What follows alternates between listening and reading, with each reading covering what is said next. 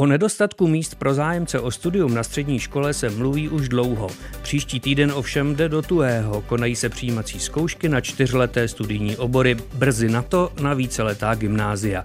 Míst na preferovaných školách, zejména gymnázích ve velkých městech, je málo. Počet zájemců letos o 13% převyšuje loňskou úroveň a toto číslo nás vede k otázce, proč se jako společnost nepostaráme, aby mladí talentovaní žáci měli možnost pokračovat ve studiu na solidní střední škole. Hned potom se můžeme ptát, proč tak často plítváme nadáním dětí, které jsou sice chytré, ale nevyrůstají v akademicky orientovaných majetnějších rodinách. A už se nám dere na jazyk otázka, koho to vlastně u přijímaček na střední školu zkoušíme. Děti nebo jejich rodiče? Petr Dudek se pokusí v následující necelé hodině pro vás získat odpovědi. Souvislosti plus.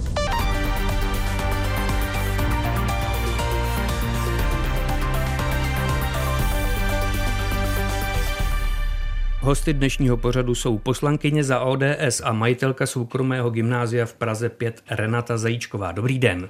Dobrý den všem. Poslanec hnutí Stan, donedávna ministr školství Petr Gazdík. Dobrý den. Hezký dobrý den. Jeho předchůdce na ministerstvu Robert Plaga, ten ovšem působil v dresu hnutí Ano. Dobrý den. Dobrý den. A v Brně je jeho předchůdkyně na ministerstvu Kateřina Valachová za ČSSD. Dobrý den. Dobrý den. Jistě nejeden rodič a žák si v těchto dnech říká, proč asi není na gymnázích a jiných středních školách dost míst. Proč se musí na přijímačky tak tvrdě a dlouho připravovat, když úředně má stačit látka ze základní školy. A proč, když nastupuje na střední školy silný populační ročník, nezvýšili zřizovatelé kapacitu škol. Dodejme, že hlavou kroutí i lidé z oboru, například podnikatel Ondřej Kaňa, který vybudoval síť soukromých škol v Tuzemsku i v zahraničí, řekl v únoru Českému rozhlasu Plus. Já musím říct, že jsem skutečně fascinován tím, že je to pro někoho překvapení, když děti, které se narodily před 15 lety a každý, de, každý rok se můžete podívat na data statistického úřadu a vidíte, že za dva roky, za tři roky ta největší vlna přijde do škol, tak jako podle toho byste měli plánovat. My tak naše školy podle toho plánujeme. Před třemi lety jsme věděli, že letos je ten silný rok, příští rok bude opět také velmi silný a podle toho jsme prostě vytvořili plán, a který jsme exekuovali a mně přijde fascinující, že vlastně tohle eh, politická reprezentace, ať už vládní nebo komunální, nezvládla. Říká Ondřej Kaňa. Paní poslankyně Zajíčková je tady mezi náma jediná, kdo má svoje gymnázium. Zvyšovali jste počet... Pardon, já také. Já jsem ředitel soukromého gymnázia Duhovka. A patří vám? E, nepatří, ale je to mé gymnázium, jako jsem jeho ředitel. Dobrá, uznáváme. Paní Zajíčková, navyšovali jste počty které můžete přijmout kvůli tomu, že se blíží nejsilnější ročník za 30 let? Nenavyšovali jsme, protože tu kapacitu, kterou máme danou školským rejstříkem, už roky naplněnou, takže bohužel rádi bychom, ale neudělali jsme tak. Nicméně jsme zareagovali na to, že právě bude nedostatek míst na čtyřletých oborech gymnaziálních. Naše gymnázium má vlastně všechny tři obory, šestiletý, osmiletý i čtyřletý obor a my jsme se vlastně rozhodli pro příští školní rok, že šestileté gymnázium neotevřeme, právě abychom mohli nabídnout nabídnout více míst pro uchazeče o čtyřleté gymnázium. Takže to byla ta reakce na tu situaci, abychom teda měli eh, větší nabídku na, pro ten čtyřletý obor. Aby posluchači dobře rozuměli, vy jste použila slovo rejstřík, jestli se dobře vzpomínám.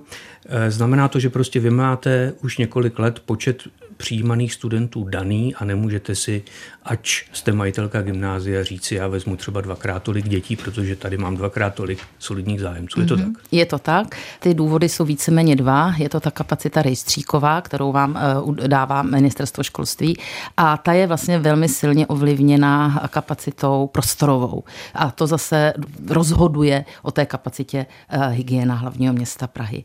Vy musíte prokázat, jaké prostory máte, pro kolik žáků, pro kolik několik tříd a podle toho vlastně potom máte zapsaný ten výsledný počet žáků. Tak paní Zajíčková, vy říkáte, že ten rejstříkový počet vám vlastně stanovuje ministerstvo školství. Já se tedy obrátím na paní Valachovou, která začínala jako ministrině školství pomalu před nějakými osmi lety, tuším v roce 2017. Přemýšlela jste, paní Valachová, ve své funkci někdy nad tím, že tak nějak kolem roku 2023 nebude dost místa na gymnázích a jestli by se to nemělo zvednout? Ano, určitě ano. Eh, já jsem nastoupila v polovině roku 2015, takže v první fázi jsme tehdy řešili jako absolutní katastrofu nedostatek míst v mateřských školách a pro prvňáčky. Takže to jsme nějak zdolali a v roce 2017 jsme v zimě zpracovali analýzu jednotlivých krajů, všech krajů, jak na tom jsme v oborech i v počtech eh, kapacit, právě z hlediska toho, že jsme chtěli předejít tomu, aby se nám to stejné, co jsme zažívali na začátku té základní školy, za těch x let eh, nereplikovalo, za 8-9 let nereplikovalo na středních školách. Takže to byla první věc, ale to, co tehdy hodně způsobovalo to, že zřizovatelé nějak moc nedbali na to, ně, některé obory jsou neefektivní na středních školách nebo oni nemají zájem. Různě dělali takové slepence zřizovatele, že se slepilo učiliště, střední škola, gymnázium, všechno dohromady.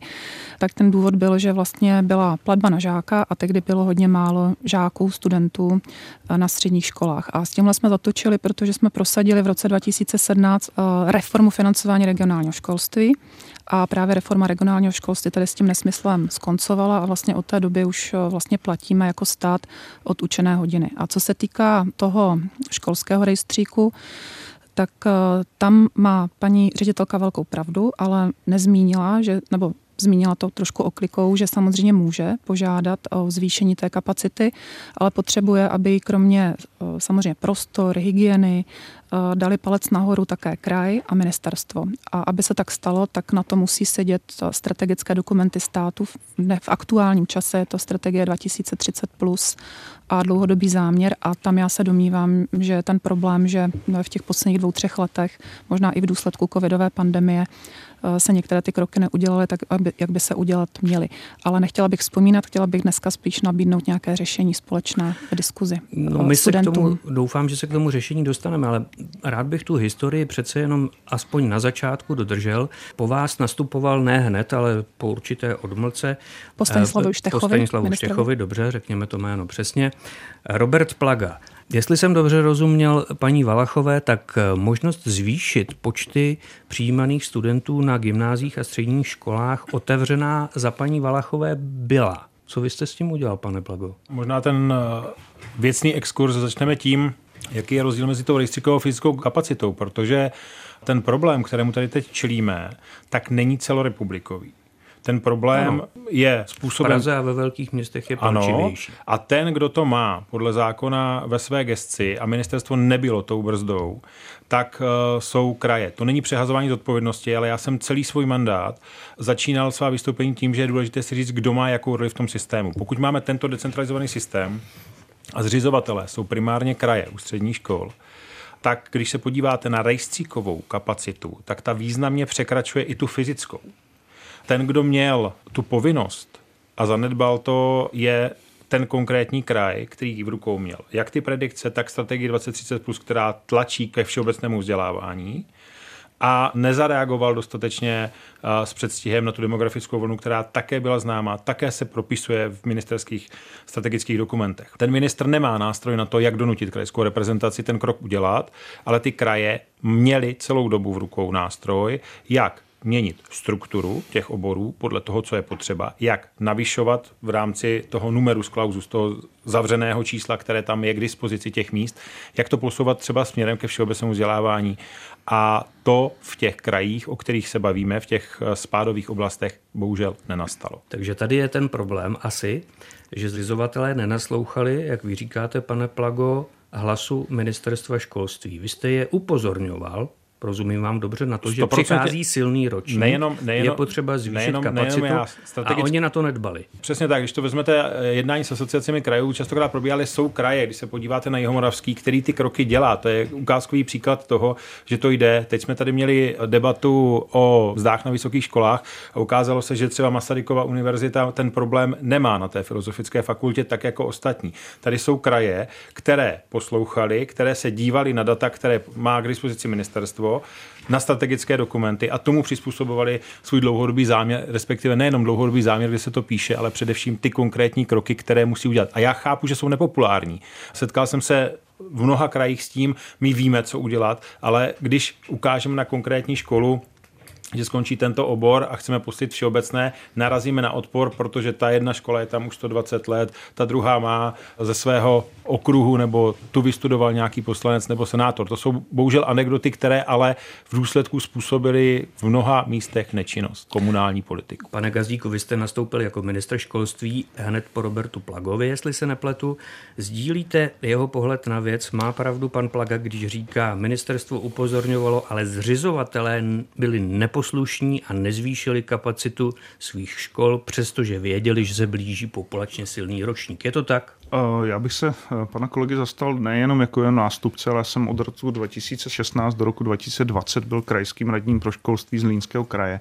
A já potvrzuju to, co říkal Robert Plaga ve Zlínském kraji. Jsme to prostě udělali. Jedna z prvních věcí, kterou jsem jako radní pro školství z Línského kraje dělal, byla právě analýza toho, jaké změny mají nastat ve školství z Línského kraje. A na její první stránce eh, byla ta populační křivka, která jasně říkala, z toho byly vyvozeny do závěrečné, závěrečné závěrečné tabulky prostě toho, co se musí udělat. Byly vyvozeny jasné konkrétní kroky, bylo to schváleno radou Zlínského kraje a byla tam připsána i odpovědnost jednotlivých úředníků a radního, který to měl na starosti. Proto dnes Zlínský kraj ten problém nemá. Ten problém je skutečně regionální, souvisí s urbanizací, s tím, že v posledních 20 letech, když to hodně zjednoduším, do Prahy a středočeského kraje přibylo 400 tisíc lidí. To je další liberecký kraj ani jedna samozpráva v těch letech, o kterých se bavíme, nereagovala patřičným způsobem a nedošlo k dostatečnému navýšení kapacit nejprve mateřských a základních škol, teď už se to přelévá do škol středních. Pane Gazdíku, rád vám věřím, ale připadá mi to přece jenom trochu těžko uvěřitelné. Vy tedy jako minister sedíte na ministerstvu, víte, že se blíží silný populační ročník, setkáte se nebo zatelefonujete, zamailujete, hmm. nevím, jak to mezi vámi chodí, pražskému primátorovi, upozorníte ho, že se blíží silný populační ročník hmm. a že bude mít problémy, nebo zavoláte hejtmanku středočeského kraje, paní Peckovou, která je shodou okolností z vaší strany a oni na vás udělají dlouhý nos a řeknou, nás to nezajímá? To určitě, to, to, to určitě ne. No počkejte, tak, ten výsledek tak vypadá. Novou střední školu v Praze nebo ve středních Čechách. V Praze je ten primární problém, už na to narazila paní poslankyně Zajíčková, že nejsou ty prostory. Mm-hmm. Prostě jakákoliv škola, ani Praha si nemůže dovolit platit komerční nájem v Praze za školní prostory. To je prostě něco, co je neufinancovatelné. Takže jestli něco musíte udělat, tak musíte se bavit o tom, že budete stavit nové střední školy, třeba gymnázia.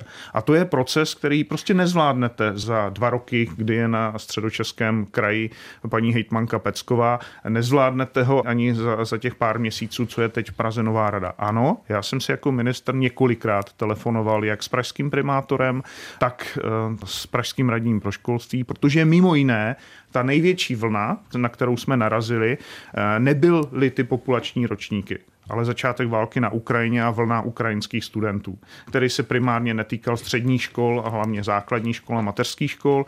Na druhou stranu tady ten problém, že ty samozprávy musí s tím něco dělat, prostě byl a ten tlak z ministerstva z naší strany byl každodenní. Ale můžeme teď s klidem říci učitelům, nebo zejména tedy žákům a jejich rodičům, kteří se nedostanou na střední školu, na kterou by se chtěli dostat, to, co jste teď řekl? Pan minister telefonoval a mluvil několikrát určitě, s panem určitě. primátorem, ale bohužel prostě samozprávy vědí, samozprávy skutečně vědí, mají analýzy, znají ty čísla. Říkal to v tom rozhovoru pan Kaňa. 15 let dopředu ví, jak bude vypadat ten populační ročník a co musí udělat. Já bych to jenom potom ještě ráda doplnila. Mně by nepřišlo fér nezdůraznit, že to není asi náhoda, proč řešíme Prahu a střední Čechy. Není to také náhoda, že právě tyto regiony měly stejné problémy u mateřských a základních škol v tom roce 2015-2017, kdy jsem to řešila já. A tehdy jsme to řešili myslím si, že takové řešení by mělo být i teď z hlediska středních škol, samozřejmě komunikací a spoluprací. V tom smyslu, že jsme tehdy nastavili speciální investiční programy, které mířily na rekonstrukce, protože eh, v Praze moc nových škol nepostavíte, je tam velký problém jakoby se stavebními uzávěrami, s, eh, s ovlivněním to území. Dlouho Praha neměla vlastně úplně finální územní plán a stavební předpisy. Ale přijde mi trošku nefér se tvářit, že teda, jak bych to řekla, praští starostové, že věděli, kolik těch eh, dětí bude a nedělali nic a mohli dělat. Proto protože praští starostové a středočeští starostové na rozdíl od ostatních z republiky to upřímně řečeno tak přesně neví, protože středočeský kraj právě v tom roce 2015 až 2017 jsme zjistili, a my jsme to demografie i studie, že středočeský kraj, celý ten prstanec vlastně kolem Prahy, v podstatě byl osídl opravdu masivně, eh, dá se říct skoro veškerými mladými lidmi z Moravskoslezského kraje. A to žádný kraj, žádná obec predikovat nemůže. Takže je nutné pracovat s investičními programy hmm. na míru, rekonstrukčními programy, novými investičními programy a s kapacitami, tak jak naznačila paní, paní Valachová, Zajíčková. Já vám moc děkuju, ale a já bych byla pan... ráda, aby tady zaznělo nějaké praktické řešení. Ne, no, to já bych byl také rád, to já bych byl také rád. Pan poslanec já, Gazdík já vypadá, se, že praskne. Máte slovo. Já se strašně omlouvám, ale prosím, nesměšujme tady problém uh, základních a mateřských škol a zároveň středních škol.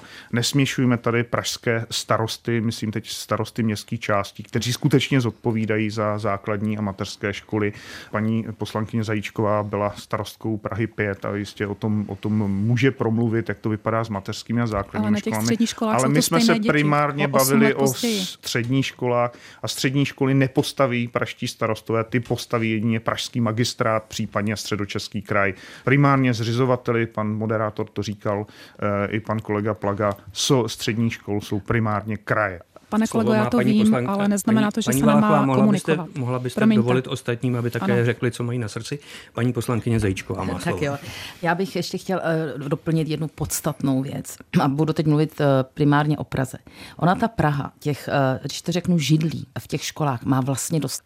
Problém je v tom, že neodpovídají poměr oborů v kontextu toho, co požadují rodiče. V současné době je zhruba 16 tisíc židlí říkám to takhle metaforicky, na středních školách. Absolventů devátých tříd je zhruba 11 tisíc. Čili tady máme nějakých 5-6 tisíc volných míst. Vstupuje do toho ten problém, že ano, díky modernizaci dopravy, budování rychlovlaku a podobně, sem do Prahy dojíždějí děti středočechů. Takže v současné době zhruba 5 až 6 tisíc středočechů míří do pražských středních škol. Ale to je fakt, s kterým se taky musí počítat.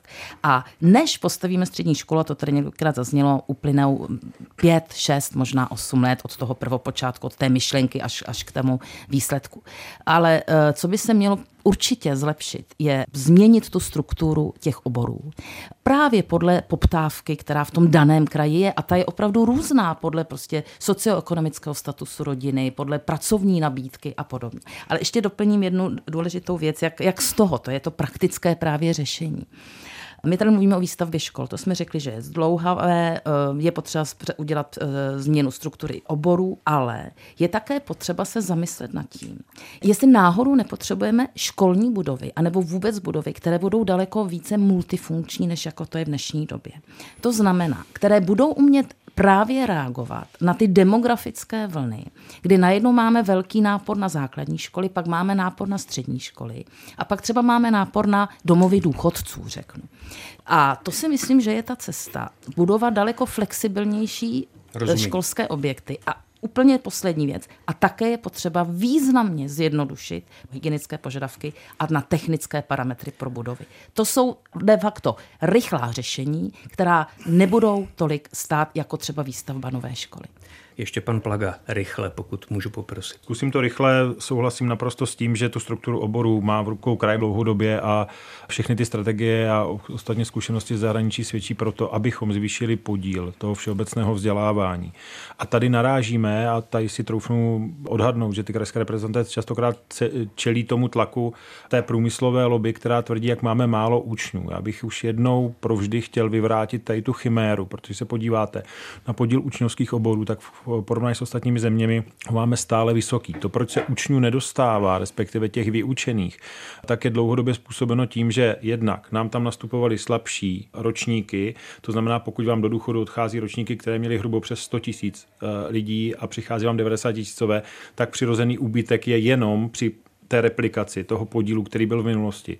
A ta podstatnější záležitost je, že ty vyučené potom vyluxovávaly ty montovny. Proto nemáte řemeslníky, protože řada z nich, z těch lidí, co se měli vyučit, tak skončila v těch montovnách, kde dostali větší peníze a chodili tam od do. A toto je ten problém, kterému čelíme. Nenafoukneme to, nevyřešíme to, a to už si prosím průmyslová lobby měla uvědomit. Tím, že všechny naženeme na učňáky. Nebude to fungovat. Ten směr vzdělanostní společnosti je skutečně v tom přestrukturování těch oborů tak, aby se dostávalo co nejvíce žákům, o které tu jde především, to je ten klient toho systému, toho všeobecného vzdělání a potom byli uplatitelní celý život na trhu práce. Už se dostáváme do budoucnosti, což je skvělé, ale paní Valachová chtěla také mluvit o budoucnosti. Já bych vám dal slovo, paní Valachová, mám na vás otázku, která se týká situace, jež nastane asi už za pár týdnů. Někteří žáci totiž dostanou oznámení, že na škole, kde by chtěli studovat, pro ně není místo a nebude takových žáků málo. Co jim poradíte? Najít si nějakou méně preferovanou školu, učební obor a za rok to zkoušet znova? Já teda pevně věřím, že platí to, co jsem slyšela z médií, že ministerstvo školství, mládeže a tělovýchovy zjišťuje data z Prahy a ze středních Čech, jak ta situace vypadá a komunikuje se zřizovateli a pevně věřím, že v těch následujících týdnech dokáže skoordinovat eh, s Prahou a se středočeským krajem, jsou to dva kraje, tak by to jít mělo, případu korekce kapacit, tak aby eh, tam, kde by byl prostor a byly by proto hygienické podmínky, tak aby eh, střední školy a gymnázia v Praze a ve středních Čechách mohly ještě navýšit kapacity a udělat následná kola. Kdyby se tohle, to, co jsem teď popsala za sebou, začalo dít už před těmi, řekněme, dvěma měsíci, tak to určitě zvladatelné časově bylo. Já ještě pořád věřím, že tak jak jsem to zaregistrovala v médiích, tak tyto kroky probíhají a chtěla bych zmínit, že tahle diskuze už zazněla minulý rok. Právě byl taky varovný prst zdvižený, kolega Gazdík to myslím zmiňoval, společně s ukrajinskými žáky minulý rok, takže měli jsme varovný prst zdvižený a já jsem slyšela vlastně takovou reakci Renaty Schejbalové jako šéfky asociace gymnázie. Ano, ano, všichni o tom mluvili, ale nikdo nám nic neřekl, nikdo nic neudělal. Takže já bych eh, chtěla dvě věci. Jednak, aby teda ještě se využil ten čas, ten, který teď je, několika týdnů, měsíců, protože pořád bychom to dokázali zvládnout, jak říkám, společně, ministerstvo, ty dva kraje. A má pravdu paní kolegyně, i pan kolega zmínil metodické pokyny, určitě by se daly sladit. Podotýkám, u těch základních a mateřských škol jsme tak postupovali v těch letech 2015-2017, to znamená hygiena, stavební úřad a hasiči, takže jsou možnosti zmírňovat podmínky, když jsme zmírnili UMŠ a ZŠ, určitě bychom to dokázali i teď v této mimořádné situaci. No a na ten příští rok, protože ta situace bude stejná, nebo horší, už pokračovat v klidu a skoordinovat tedy ty kapacity a jejich navýšení, bych řekla, ve větším klidu, zejména teda směrem k žákům a studentům, tak abychom byli lépe připraveni. A co se týká ještě těch investičních programů, já jsem nemluvila o nových školách, jsem zmínila, že to je problém. Já jsem mluvila o rekonstrukčních programech. Ty se nám také v tom roce 2015-2017 eh, osvědčily. Paní Zajíčková, je to reálné ještě do léta, řekněme, aby Praha a středočeský kraj někde našla další místa na středních školách navýšila tu kapacitu tak, jak je potřeba? Tak, Když vy sama říkáte, že jste, tak, ano, přestože jsou... víte, že přijdou silné ročníky, tak jste nenavýšili? Jsou střední školy, které eh, se domnívám kapacitu mají v tom slova smyslu, že mohou třeba nabídnout třídu, maximálně dvě třídy pro otevření prvního ročníku čtyřletého gymnázia. Ale jsou to desítky, nejsou to samozřejmě stovky. Takže určitě asi za dva měsíce opravdu není reálné tady vymyslet na jednou řešení, které eh, se mělo řešit v těch uplynulých letech. Na druhou stranu vím, že probíhá komunikace mezi středočeským krajem a hlavním městem Prahou, že se scházejí radní, jsou oba dva eh, navíc ze stanu, takže je tam samozřejmě ta komunikace jednodušší a hledají řešení, že se snaží posilovat uh, počet míst gymnází právě na těch páteřních komunikacích, směr Benešov Praha, Beron Praha a podobně. Takže myslím si, že si všichni současní komunální politici tu situaci uvědomují a tady bych zase chtěla podpořit to, co tady říkali moji kolegové. Prostě toto se mělo řešit před pěti, osmi lety na těch komunálních úrovních. A já tady vždycky říkám, víte, ten komunální politik, bohužel, nebo bohu dík, otázka eh, je, jakým eh, úhlem na to plodu budeme dívat, se vždycky dívá jenom na ty čtyři roky dopředu. A pokud mě teď zrovna netrápí nedostatek míst, řeknu jako mě, současného radního v roce 2015 nebo 18, tak eh, budu řešit eh, lépe uplatnitelné, dejme tomu, věci, než třeba slučovat školy a eh, měnit strukturu a podobně. Jsou to nepopulární věci, které vyžadují vlastně velmi silné politické rozhodnutí a do toho se prostě všem politikům nechce. To je fakt. Přiznává upřímně poslankyně Renáta Zajíčková. V souvislostech plus probíráme nedostatečnou kapacitu našich středních škol s poslancem Petrem Gazdíkem, bývalými ministry školství Robertem Plagou a Kateřinou Valachovou. Posloucháte Souvislosti Plus, diskuzi, která vnáší do problémů jasno. Poslechněte si je také na webu plus.rozhlas.cz, v aplikaci Můj rozhlas a v dalších podcastových aplikacích.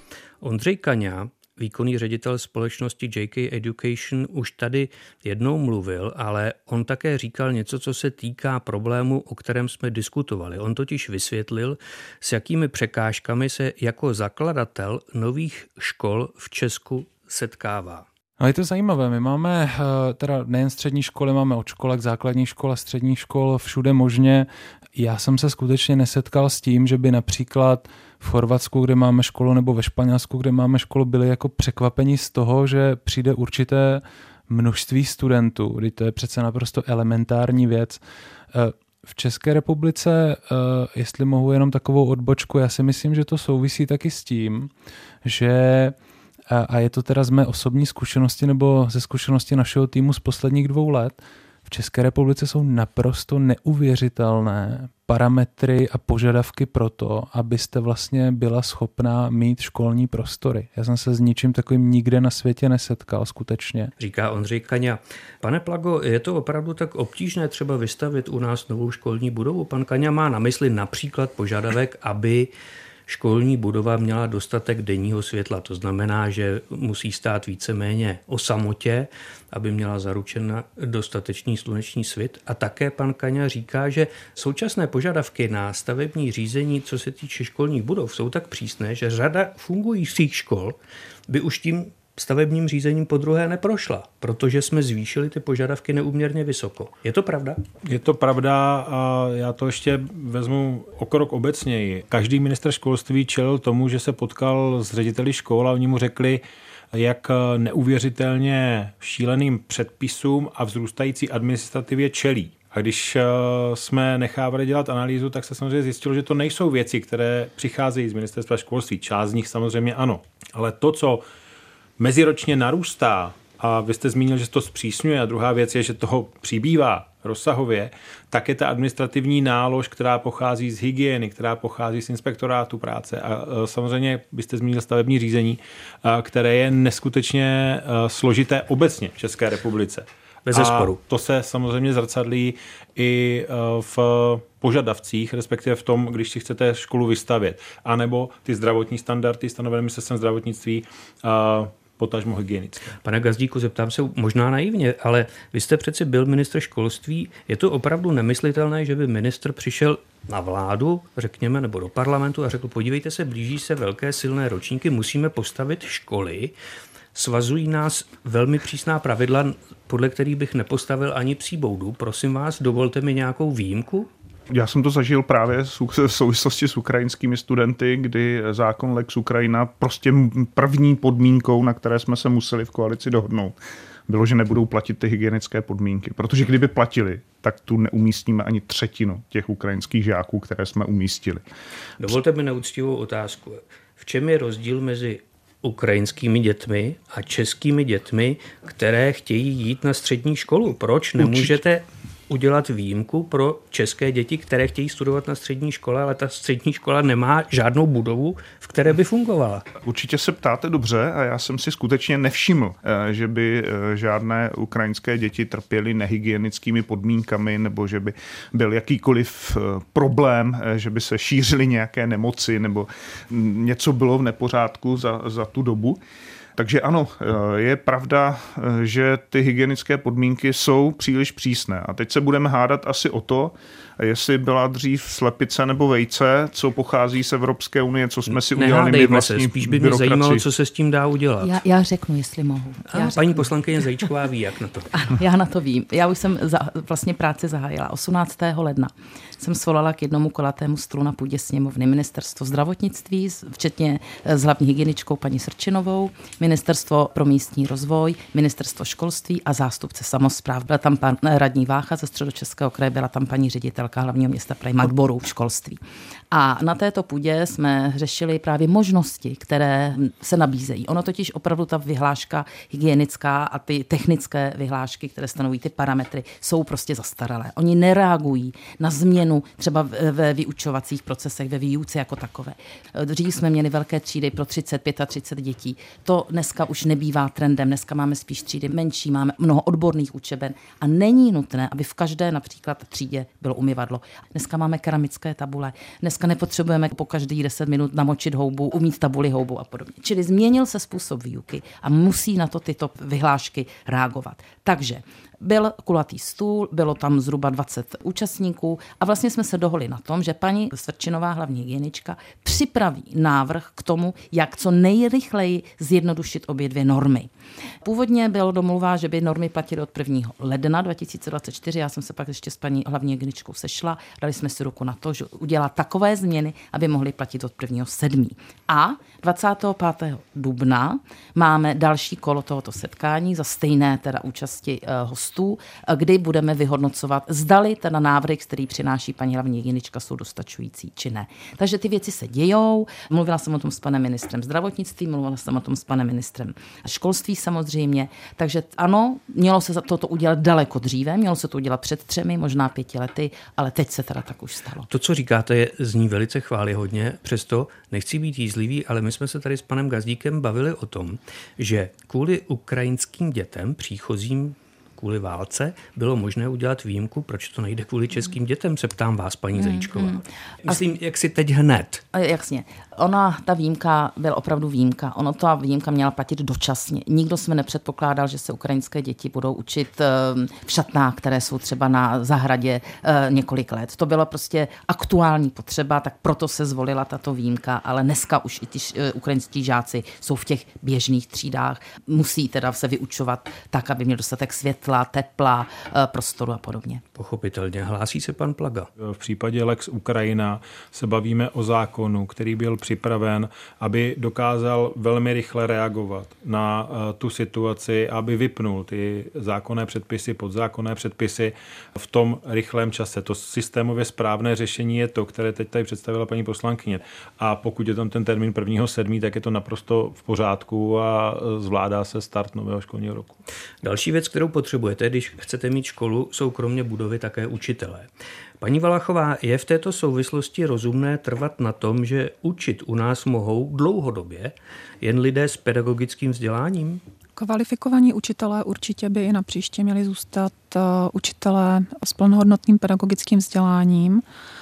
A kolegové a kolegyně samozřejmě mají několik cest, jak i v situaci, kdy už nějakým způsobem uh, za katedrou působí, eh, si toto vzdělání doplnit. Podotýkám ten trend eh, kvalifikovaných učitelů a naopak posilování kvalifikovanosti učitelů je trend celoevropský a celosvětový a souvisí s tím, že role učitele je velmi bohatá, už to není jenom ten výchovně vzdělávací proces, ale je tam řada dalších eh, úloh a úkolů a také se z něho stává člen řekněme, multidisciplinárního týmu dalších rovněž kvalifikovaných pedagogických pracovníků. Takže to si myslím, že je určitě správně. Navíc eh, neznám žádná data, Naopak vím, že analýza 2018-2019 zpracovaná ministerstvem školství a tělovýchovy ukazovala, že máme s výjimkou eh, dvou regionů, nebo no, hlavně jednoho regionu a dvou regionů, kvalifikovaných učitelů dostatek a naopak tam, eh, kde jich nemáme, těch dvou regionech, mám pocit, to byl Karlovarský a Ústecký kraj, ne celý, ale v nějakých okresech, tak to má přímou vazbu na nižší kvalitu vzdělání a samozřejmě hromadění dalších eh, problémů.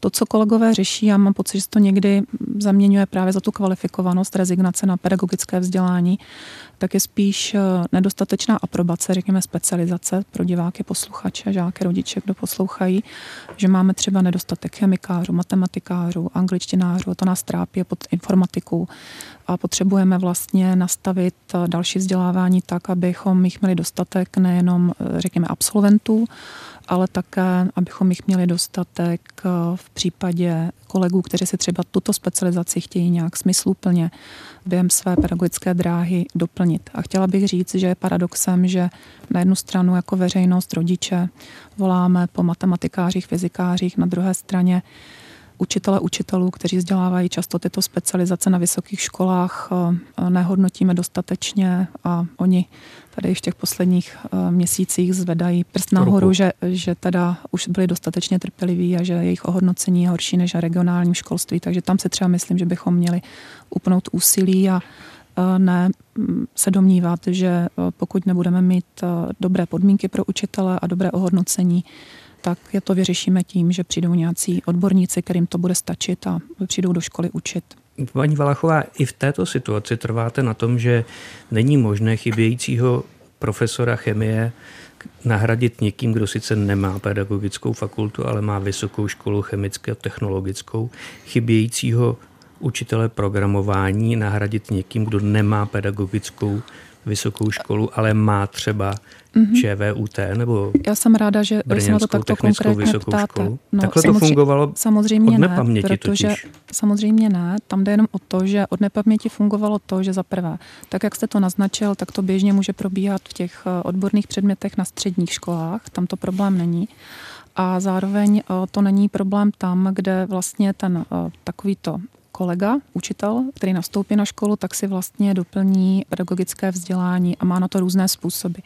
Ten důvod, eh, který já pokládám za nebezpečný, že bychom vlastně ponížili tu kvalifikovanost učitele a řekli, že vlastně nemusí být, jinými slovy, že je rovnítko mezi tím, kdo je kvalifikovaný a kdo není kvalifikovaný z hlediska třeba ohodnocení, tak já jenom varuji před tím, abychom eh, naopak nesnížili vážnost učitelské profese, nesnížili vlastně i motivaci těch, eh, co jsou kvalifikovaní a doplňovali si vzdělání nebo udělali si pedagogickou fakultu a abychom s vaničkou nevylili i dítě. A jenom Výborně. varuju, že Vláchová, jsou to regionální, zejména regionální problémy nebo aprobační problémy a měli bychom to řešit konkrétně. To je Prozatím všechno. vám děkuji. Pane Plago, jak říká paní Valachová, když učí nějací odborníci, ponižujeme tím vážnost učitelského řemesla?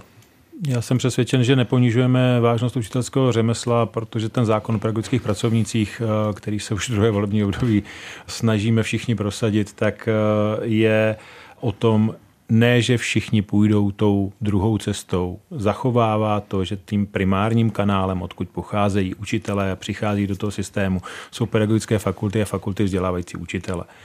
Ale má otevřít tu cestu těm, kteří jsou motivováni učit, chtějí učit mají tu odbornost. To znamená někdo, kdo má pětiletého magistra, to znamená, není to žádná zkratka. Někdo má pětiletého magistra, rozhodne se, že chce učit, protože o to baví, protože to je jeho teď životní náplň, je motivovaný. Takového člověka já v tom systému chci vidět jako rodič, jako bývalý minister, jako teďka šéf Národního kritičního úřadu. A přijde do té školy. Ten manažer školy, to je ředitel, ten rozhodne, jestli ano nebo ne, jestli vidí, že je motivovaný, jestli vidí, že chce něco dělat. A k tomu těm pěti letům magistra mu přihodí tříleté doplňující pedagogické studium, kde získá to, o čem jsme se bavili a co samozřejmě učitel v dnešní době, která je e, velmi složitá, potřebuje z těch ostatních kompetencí. Takže ten sekundární kanál má být otevřen a má být na pravomoci ředitele škol do toho systému člověka pustit. Dám jeden příklad za všechny. Po celou dobu toho, co jsem byl ministrem, když jsem přijel na setkání s řediteli škol, teď to nebude příjemné poslouchání pro lidi z pedagogických fakult, kteří urazili velký kus cesty, ale slýchával jsem a slýchávají i mý kolegové teď, že pedagogické fakulty nedostatečně připravují ty studenty. Takže nehrajme si na to, že ten zlatý kanál, který tady je, jsou pedagogické fakulty a žádným jiným způsobem do systému dobrého učitele nedostaneme. Není to tak. Máme poskytnout dost prostředků pedagogickým fakultám na jejich rozvoj, máme otevřít tento sekundární kanál, zatím si stojím. Renata Zajíčková je majitelkou gymnázia. Zaměstnáváte nebo zaměstnala byste pedagožku nebo pedagoga, který nemá příslušné pedagogické vzdělání, ale je nějaký odborník, jak říká paní Valachová? tak eh, určitě samozřejmě bych si nejdříve prověřila eh, třeba tím, že by musel eh, odučit alespoň část hodiny, abych viděla, jestli vůbec schopen prostě komunikovat, jestli se umí vyjadřovat ten člověk a podobně. Čili určitě bych se ho prověřila z mnoha stran, ale nebála bych se toho. Moje zkušenosti jsou takové, že takový člověk dokáže velmi obohatit i pedagogický sbor a vnést vlastně do té školy nové klima, nové zkušenosti. A chtěla bych tady říct ještě jednu důležitou věc.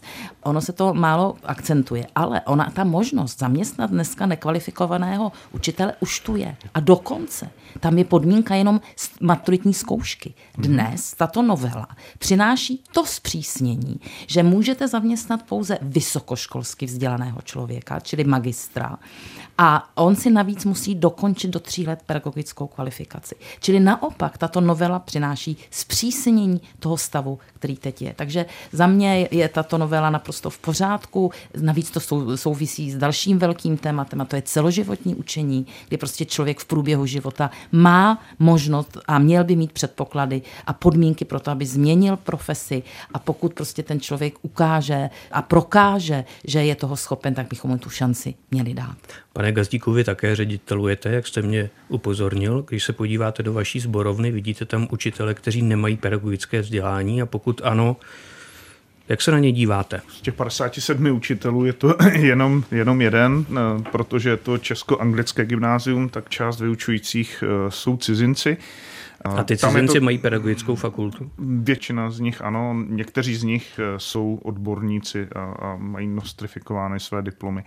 Víte, já myslím, že bychom měli skončit s tím pokrytectvím, že si říkáme, že prostě ten, kdo učí a dodělává si pedagogické vzdělání, tak je méně kvalifikovaný než ten, kdo chodil na pedagogickou fakultu. Já jsem chodil na pedagogickou fakultu, mám vystudovanou matematiku a zeměpis, ale během své učitelské praxe jsem učil tělocvik, hudební výchovu, angličtinu, fyziku a osobnostní a sociální výchovu a další předměty, na které nejsem kvalifikován. A takových učitelů, jako jsem byl já, si dovoluju tvrdit, že je hodně, ne-li, ne většina. Takže navíc ta doba se, se prudkým způsobem mění. My musíme vyřešit zejména obsah vzdělávání. S poslední dobou slyšíme o nástupu umělé inteligence, o tom, že se některé obory budou úplně restrukturalizovat, jestli za pět nebo za deset let budeme skutečně potřebovat ty odborníky a na to školství musí reagovat co nejdříve. A právě s odborníky z praxe, třeba ze soukromé sféry, na to může reagovat ještě mnohem lépe, než takzvaně jenom s vystudovanými učiteli. Takže pojďme schválit zákon o pedagogických pracovnících a přestaňme si hrát na to, že to bude nějaká degradace učitelského stavu. Vůbec ne. V souvislostech plus mluvíme o středních školách a to s poslankyní Renátou Zajíčkovou, poslancem Petrem Gazdíkem a bývalými ministry školství Robertem Plagou a Kateřinou Valachovou. Souvislosti plus.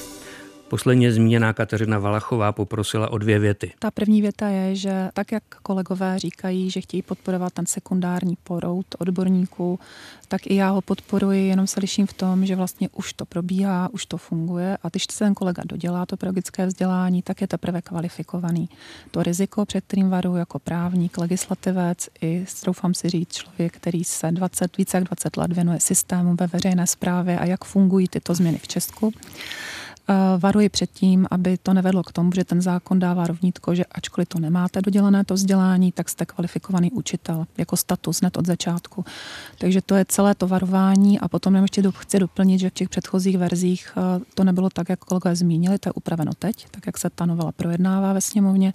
Předchozí verze umožňovaly, že ti odborníci, vysokoškoláci, ale bez třeba znalostí elementaristiky, psychologie dětské a podobně, takže mohli vstupovat za určitých okolností i na základní školy. Takže to jsou ty rozdíly. Dvě věty Kateřiny Valachové, Petr Gazdík chtěl reagovat. Já se domnívám, že ten zákon je v současnosti nastaven dobře.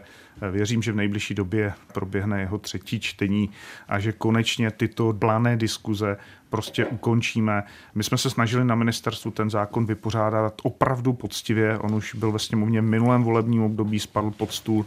Půl roku jsme věnovali vypořádávání všech připomínek se všemi organizacemi a jak vidím, stejně to neskončilo, to vypořádávání. Ještě jsme nemluvili o přijímacích zkouškách. Pane Plago, na střední školy se hlásí nejsilnější ročník za posledních 30 let. Konkurence je tvrdá, mnoho žáků se předem připravuje. Rodiče sami učí, posílají je do zvláštních kurzů, nechají je skládat přijímačky na nečisto. Četl jsem, že vynaloží třeba i 10 tisíc rodinného rozpočtu nebo i víc peněz, aby připravili svou dceru nebo syna, aby u zkoušek uspěli. Co ale mají, pane Plago, dělat nadané děti, které nemají v rodině takové zázemí a musí se spolehat jenom sami na sebe? Co se dá udělat, aby tak říkajíc nepropadli ke dnu našeho vzdělávacího systému? To, že jednotná přijímací zkouška je úzkým hrdlem českého vzdělávacího systému, tak o tom jsme se ostatně bavili při strategii 2030+. A, a co s tím? Řeknu hned. To, co jsme začali dělat, tak byla změna té struktury, protože samozřejmě vždycky máte ty, že ty dotazy jsou velmi, velmi jako složitě napsány, je na to potřeba speciální příprava. Když, a teď to je, vypadá jako anekdota, ale vypovídá to o našem vzdělávacím systému, když přišel covid, který zastavil ty práce, tak jsme ale eh, nabídli školám, aby jsme upustili od té JPZ, od té jednotné přijímací zkoušky, protože eh, všichni říkají, zrušte jednotnou přijímací zkoušku, protože samozřejmě to zvyšuje ještě ty sociální rozdíly.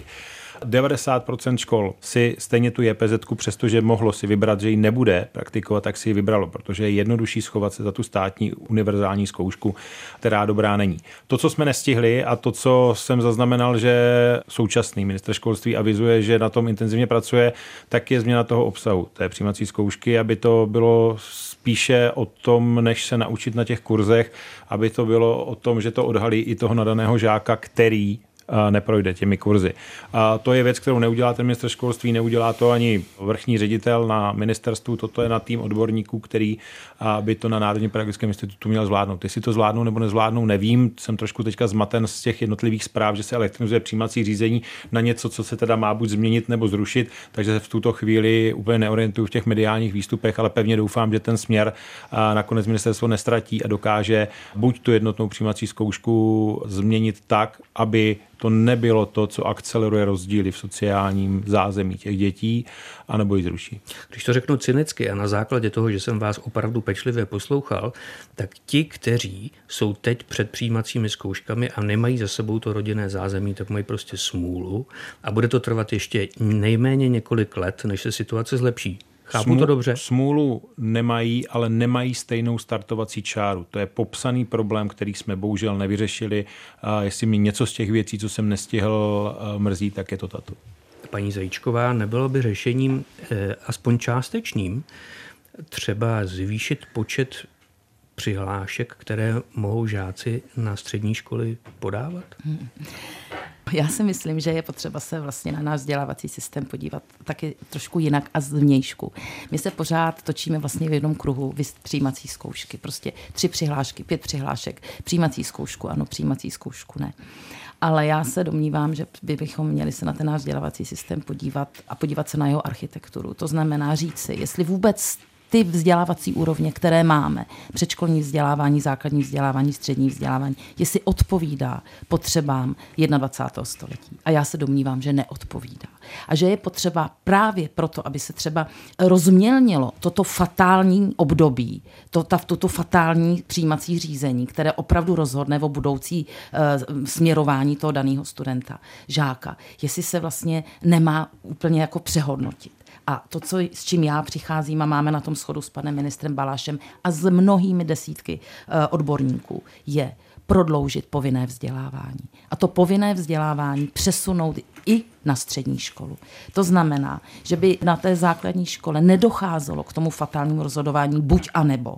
Protože bych věděl, nebo věděla, že ještě dva roky na střední škole budou plnit povinné vzdělávání. A to bude více-méně všeobecně zaměřené, s nějakým společným odborným základem, třeba na středních odborných školách, učilištích. A teprve po tom druhém ročníku, takzvané vlastně vyšší sekundární škole, by se eh, ten student specializoval a rozhodoval. To, co totiž já vyčítám našemu vzdělávacímu systému, je, že se to dítě velmi brzo musí rozhodnout o velmi úzké specializaci. Máme 280 oborů, mezi kterými si ten žák v deváté třídě vybírá a rozhoduje. A to je z mého pohledu špatně. On by si měl vybrat nějaké zaměření, ne úzce specializovaný obor. A v průběhu těch dvou let na té střední škole, kdy bude plnit ještě povinné vzdělávání, by se měl vlastně teprve rozhodovat, pro nějakou tu specializaci. Je to jako připravený balíček, ucelený balíček, který komunikuje s odborníky, je tam víceméně schoda na tom, že se má prodloužit povinné vzdělávání a přesunout i na střední školu, je téměř schoda stoprocentní. Teď jde o to spíš, kdy a jak to udělat. Máme ještě řadu problémů, o kterých bychom mohli diskutovat, ale paní poslankyně Zajíčková teď jeden otevřela, zbývají asi tři minuty, tak ho tedy proberme. Pane Gazdíku, viděl byste to jako řešení, to, co, o čem mluví paní poslankyně, to znamená prodloužit povinnou školní školní docházku o dva roky. Je to tak. To znamená, že by se po deváté třídě nebo po osmé nebo třídě po osmé, chodilo ještě dva roky povinně do školy. Pomohlo by to něčemu? My se na tom shodujeme s paní poslankyní Zajíčkou. My jsme to jako starostové ten model navrhovali už před třemi lety v naší koncepci vzdělávání.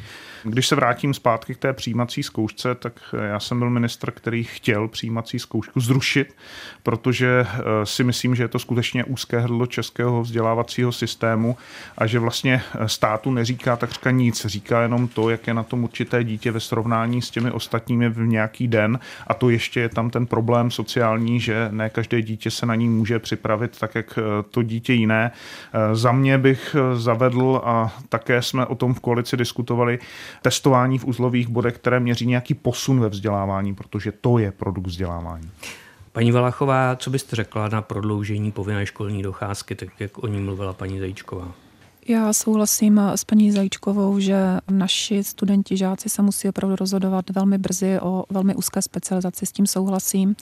A co se nás týká nastavení eh, doby školní docházky, tam bych opravdu doporučila pečlivou odbornou diskuzi, až budeme mít zhodu a samozřejmě do toho zapojit i studenty a rodiče, taky teprve zavést, protože pravda je, že v poslední dekádě vždycky přijde ten nápad, vyhlásí se to, pak následuje smršť různých protinápadů a nic se nestane. Takže budu držet palce, aby a ráda se k tomu ráda přidám k tomuto dobrému dílu, aby se toto podařilo. A jenom co se týká přijímacích zkoušek nebo jiných uzlových bodů, protože teď je uzlový bod přijímací zkouška, maturita, tak eh, nemám vůbec nic proti tomu a byla to jedna z variant, ale nebyla odpracována v době, kdy jsem přebírala ministerstvo ta otázka testování třeba na prvním nebo druhém stupni dětí a potom na základě jejich průběžných výsledků ty otevřené cesty, jak směrem ke střednímu vzdělávání, tak potom následně vysokoškolskému. Ale to je opravdu zásadní reforma a souhlasím s panem eh, kolegou Plagou, že ať tomu budeme říkat tomu úzlovému bodu přijímací zkouška, ať tomu budeme říkat eh, testování. V obou případech bude záležet na o tom odborném obsahu. Takže budu ráda, že Národní institut eh, vzdělávání toto, eh, pedagogický institut, pardon, doplní, protože ten předchozí Národní ústav pro vzdělávání, možná i proto, že byl zrušen, tyto práce nedokončil. Kolega Plaga bude mít poslední slovo. Souhlasím naprosto s tím, protože data neúprostně říkají, že se nám zhoršuje nebo zvyšuje se nám ten podíl předčasných odchodů ze vzdělávání. To znamená, něco s tím dělat musíme. Já bych rád upl pozornost nejenom k tomu, k těm dvou letům střední školy, ale to, a zase je to ze studií, jak Daniel Prokop, tak další akcentují to předškolní vzdělávání. Tam je potřeba začít, pokud máme skutečně vybrousit ty diamanty, které jsou schovány v těch rodinách, které nemají to společenské postavení a to vzdělávání tam nemá tu vysokou hodnotu, tak ta cesta je skutečně v tom udržet je v tom vzdělávacím systému, ale je potřeba je chytit co nejdříve. Takže ta debata je naprosto legitimní, je naprosto v pořádku, potřebujeme něco udělat s předčasnými odchody ze vzdělávání, protože se nám to jako společnosti vyplatí. Úplně poslední otázka, paní Zajíčková. Jak rychle myslíte, že by se ta debata mohla ideálně odbít, kdyby mohla skončit a kdyby její výsledky mohly začít platit? 10 let, 20 let? Ne, ne, ne, to musí být daleko dříve. Eh, minulý týden proběhl velmi početný kulatý stůl, byly tam v podstatě školské autority, eh, zastoupeny tam byly odbory, zastoupeny tam byla hospodářská komora, zastoupeny tam byl třeba i pan Hůle z Člověka z tísně, pan Daniel Minich. A de, de, o této eh, variantě nebo o této reformě, jak se, nebojím se to tak nazvat, jsme hovořili a v podstatě podpora byla stoprocentní. Takže já si myslím, že se na tom i politicky víceméně shodujeme. A bude teďka záležet na tom sestavit nějaký hormonogram, ano, nějaké expertní skupiny, pracovní skupiny, které vyhodnotí ta nejrizikovější místa, ty nejrizikovější momenty. A já se domnívám, že třeba v příštím volebním období bychom to mohli velmi dobře už uchopit legislativně. A tady je potřeba říci, že které té změně musí, najít, eh, musí dojít ke schodě napříč politickým spektrem, protože to se určitě bude týkat i dalšího volebního období, ne toho dalšího. Eh, takže eh, tady je potřeba určitá samozřejmě debata, diskuze. Jak jsem řekla, je to ucelený balíček, reaguji tím na pana Plagu, protože ano, i tento balíček řeší těch opatření předčasné odchody, kdy třeba v tom balíčku já navrhuji, aby mateřská školka byla pouze a jenom pro děti do 6 let a pokud dítě bude mít odklad, aby ho plnilo na základní škole a pokud teda zkrátíme základní školu z 9 na 8 let, vznikne tam i ta kapacita. Takže myslím si, že je to připravené velmi dobře, teď je to potřeba prodiskutovat napříč teda uh, politickými stranami, odborníky a já si přeju, aby v příštím příštím volebním období už se tvořily konkrétní legislativní změny. Slibuje poslankyně Renata Zajíčková. Já vám děkuji, že jste přišla, děkuji vám za účast v souvislostech plus naslyšenou. Já děkuji za pozvání a těším se někdy naslyšenou. Děkuji taky bývalé ministrině školství za ČSSD Kateřině Valachové naslyšenou. Děkuji z Brna za korektní debatu, která nebyla o politických dresech, ale budoucnosti našich dětí. Děkuji samozřejmě také bývalému ministru školství, nyní poslanci Petru Gazdíkovi naslyšenou. Naslyšenou. A jeho kolegovi a předchůdci Robertu Plagovi naslyšenou. Naslyšenou. Souvislosti Plus uslyšíte opět za týden. Do té doby vám příjemný poslech Českého rozhlasu Plus přeje Petr Dudek.